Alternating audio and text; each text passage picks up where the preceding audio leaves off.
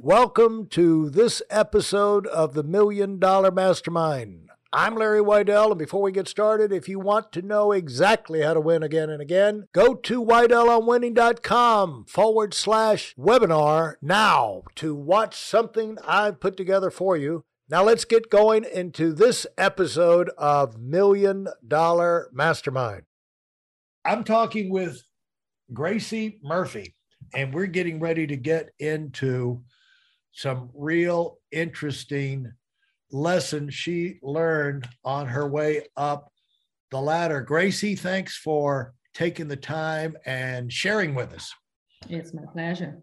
And uh, I know it's uh, got to be a struggle for you this time of the year to find a time this time of the year, but also running a company of 1,300 people. Uh, there's no end to the surprises that happen as I'm sure things that you got to deal with as you go through the day. So, thanks again for being with us, and uh, talk about uh, as you got in. How long were you doing that uh, uh trading before you you got the idea of starting your own business? So I got here in 2003. I did trading for two years. I transitioned from trading to being a controller for a race car company here in Buford. And then from that uh, into the finance part to take a company, a retail uh, through bankruptcy. And I was one of the last ones to leave with the CFO. And, and when I finished that project, that is when, um, you know, I started Advanced Care Partners. And so uh, did global the trading thing was that not interesting to you or not? Does that seem to be a dead end type thing? No actually was pretty interesting. The problem that i saw on that is because it was a brazilian uh, company uh, that was uh, they hired me to come to the united states in their headquarters to exchange money with brazil then uh, I was not having a lot of experience in the American corporate world, which is what ah. helped me to learn English as well as the entire way how you know we do businesses in America. So that is why I wanted to push myself and challenge myself to go to the real world of the American and uh, and stay there. Did that what cause you to seek out or to take advantage of that comptroller's role? Yes, yes. So when I started ACP, I actually was pregnant with my first son. I have two sons. One is is turning uh, 11 next month, and I started ACP when I was four months pregnant. And uh, I saw this opportunity of so ACP is a home health care company in in three states. We provide nursing care to medically fragile patients. The majority are pediatric patients, which is a very niche business, which they a lot of people don't know is if you have a child, if you gave birth or you have a child that meets a certain level of medical needs, the government of each state is required to pay me to provide nursing care to these uh, children in their homes, sometimes for a lifetime, for free for the parents It's a benefit that's a federal mandate that says if these kids uh, uh, meet this level of medical care, we are going to supply the resources for the parents.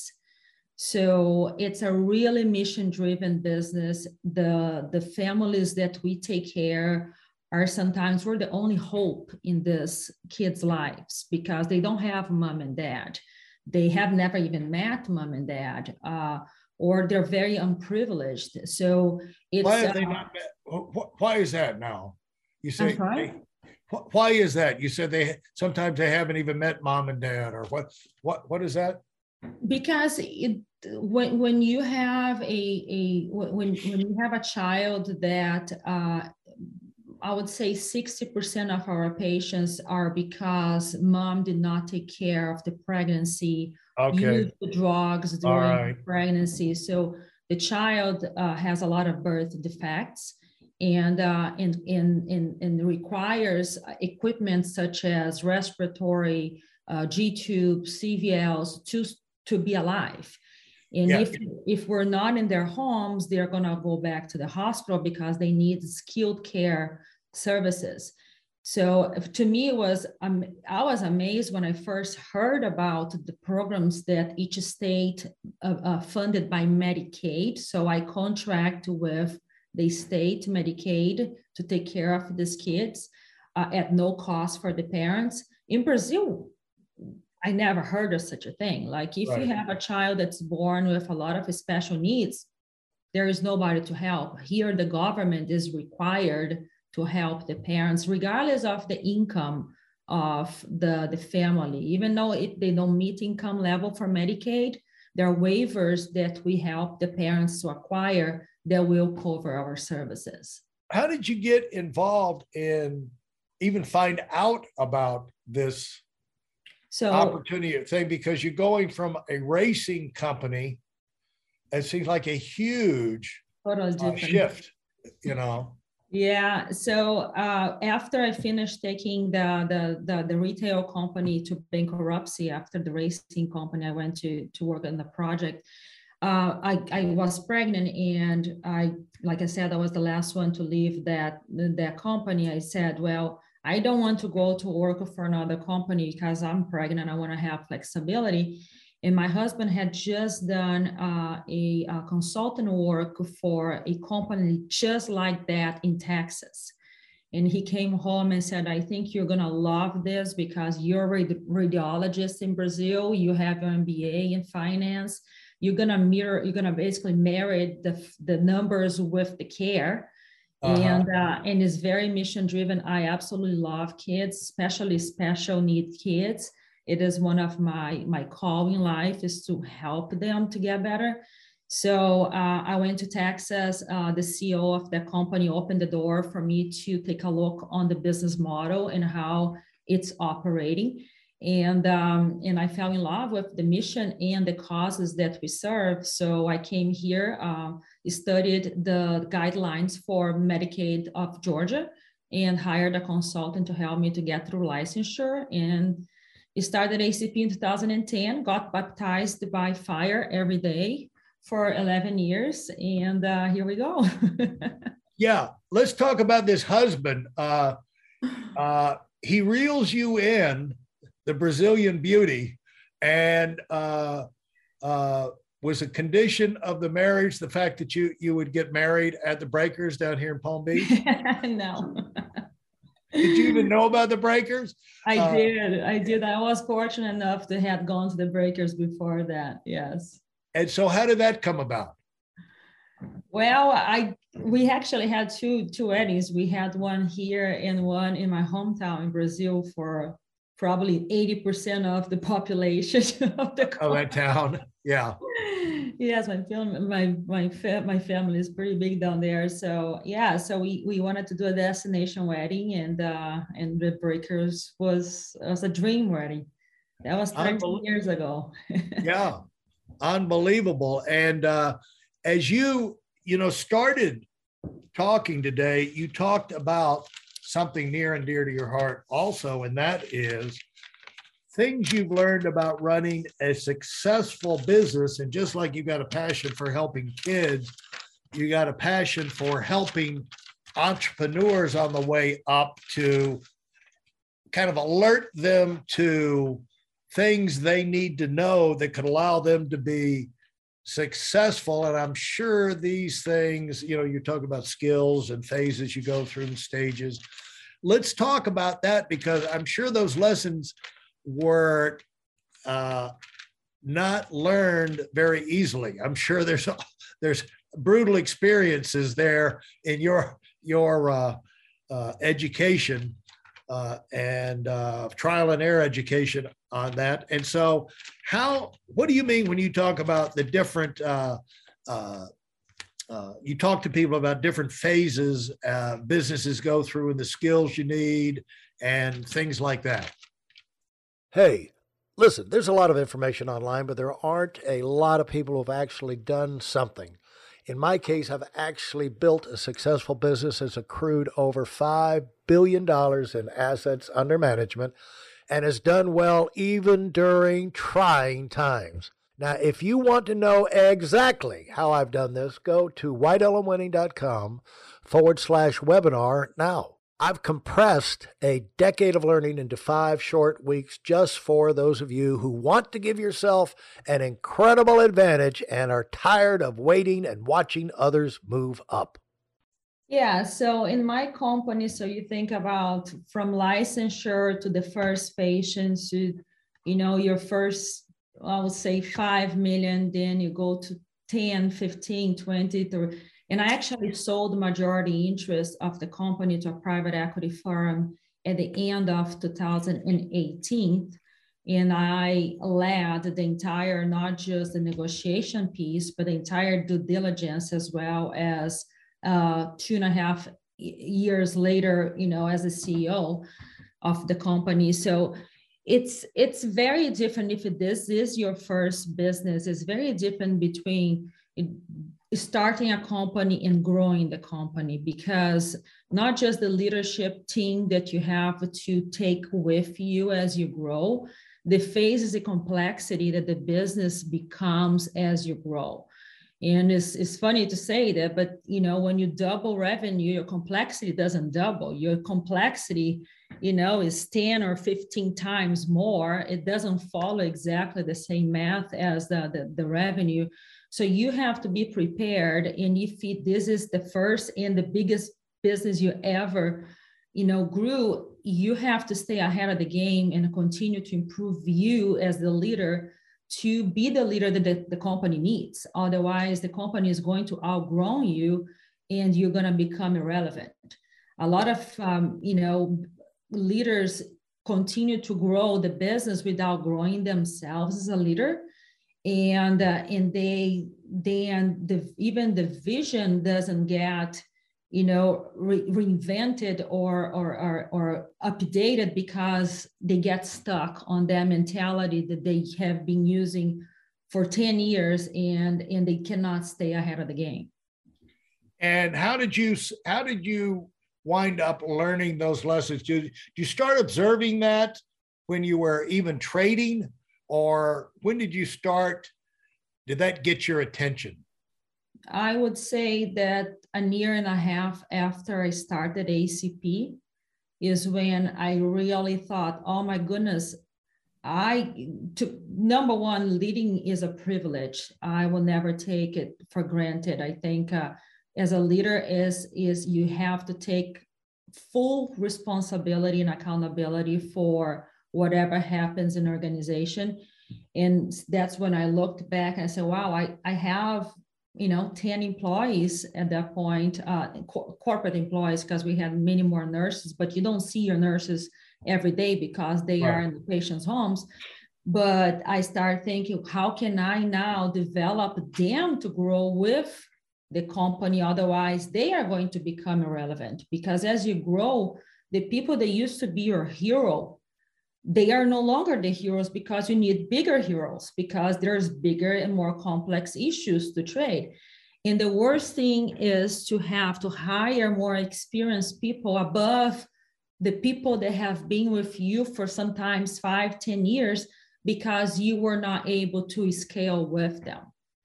And you know as a company you have to be able to provide the resources for them to grow and they also wanted to they have to be willing to learn and grow as well. So it takes two to tango so did you get into any uh, awkward or disturbing situations uh, that caused you to realize what you're just telling me? Yeah.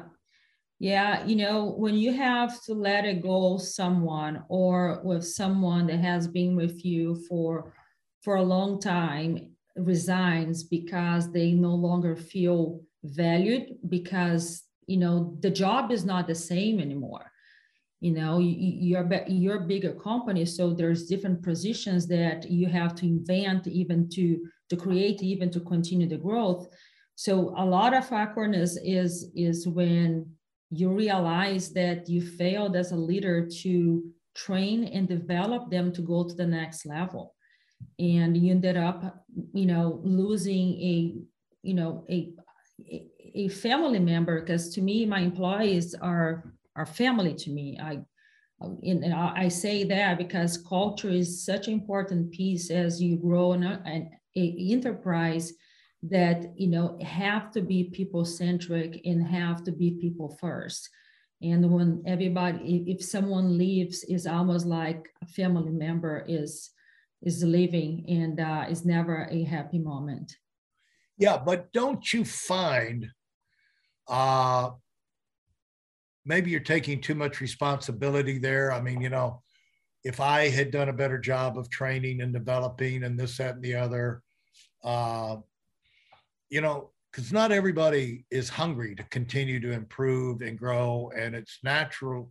to, you know, people, not everybody's capable of continuing to grow and improve and or they don't they're not capable on the motivation side let's let's say. right but i think the question is did you give them the opportunity to did you give yeah. them the resources if how could you how could you have given them better opportunity to do that i think when you're growing a company you back then, you know, this being like 11 or 12 years, I did not focus on training in the beginning because, you know, the what kind of training, what kind of training would you have focused on? I would have trained them even how to lead people or how to hold yeah. people accountable or how to be a better teammate or how to create culture together, how let's debrief, let's there's there's so many even soft skills that you can empower them to use more that can reflect in a different outcome but it, I, I totally see what you're coming from because sometimes you invest all the resources and they don't want to do it they don't want to grow they're just happy where they are but that was not the case to me because we're first phase of any entrepreneurial company is hustle you yeah. hustle, hustle. You're a tactical company. You're not your outcome focused company. Yeah. So you have to pivot from being not, you know, task oriented, but outcome oriented. How can you change a mindset from being a tactical to a strategic leader? Yeah. And, and it's a big shift, as you know, is, is even to, to train your employees to think differently it's very different and uh, and you have to be on it and you have to uh, create a culture of people development well uh, after you do that training let's just say you've done the training right. and you know you did the training and this that and the other and really that's not good enough to tell you the truth Greice i love you but it's not good enough. You've got to follow up the training with uh, a program thing where they're measured. You can see if they take it serious and the numbers start to improve. And what I always did was it was like, you know, I just looked at people, their job was my job, grow. You know, the number one job, number one job of a leader is to win for your pe- you know, your team and your people and win in the right way. And it's results. And it's just results. And so i put people in the same thing with me. Like if you can't grow your results uh bye bye i got to find somebody who will. And uh, i don't care what system you use. I don't care if you go to himalayas and you meditate up there in the mountains and the clouds to get yourself through a transition. Go down to cancun play golf all day long you know and come in and you give it you know 15 good minutes a day and that's all it takes for you to grow your great. However you can figure it out. But at some point you got to hold people accountable. And and and Greice between me and you some people just you know the company will outgrow them you know and actually like you say big you need bigger and bigger heroes and the charge for a leader is to make sure the company doesn't outgrow you and that's really what happens with founders uh, the reason the founders get thrown out probably the best thing for Steve Jobs early on was they threw him out of Apple, you know, because he was controlling and he was dictatorial and he was, you know, he always had those tendencies even when he came back. But he had a lot of the rough edges knocked off. You know, he's a lot more collaborative. You know, when he went over there and created the uh, the cartoon factory over there, you know, the animation uh, thing, a lot more collaborative and uh, I think he even realized uh, how much more you could do. So he still had that insi- incredible insight and sharpness and everything. But you know, I think he needed a timeout. You know, so sometimes uh, uh, people just get outgrown. You know, and then you, what happens is I've seen our company had incredible momentum for years and years. And then we started, you know, the leader started worrying about the people who weren't keeping pace. And that just drug everybody else down. You know, uh-huh. it's like he, decisions are being made to keep the old guys happy, you know, and come on, guys, you know, and yeah, we love you, you know, we give you a plaque. And, but at some point, you got to get better, you know, and some, I think it's one of the things you learn about being a leader is you got to develop the long term perspective that some people are just not going to keep up for the whole ride. Right. If, if, if you do your job to continue to grow, uh, at some point they got to do their job of continuing Absolutely. to grow themselves and uh, uh, they're not all going to be willing to do that are motivated you know because when they came in it was a certain size company with a certain size mission. Now that it's this big behemoth you know you've been successful in all kind of like the complexities. They might be able to handle a little bit of complexity but when you double production and like you said uh, 10 to 15 times more uh, complexity it could be just too confusing you know too much too much monkey business for them to hang around with you know type thing. So yeah. how did you figure out the complexity uh, aspect of it? I think it comes down to processes. You have these standards in place that people know what they're doing. If you enjoyed what you've heard and are dead serious about finding out for yourself exactly how this works in the real world I've taken the most valuable business lessons I've learned over 40 years and put them into something for you to watch. Go to WeidelOnWinning.com forward slash webinar now in order to move up as fast as possible. I'm Larry Weidel, and I run the Million Dollar Mastermind. Go, go, go.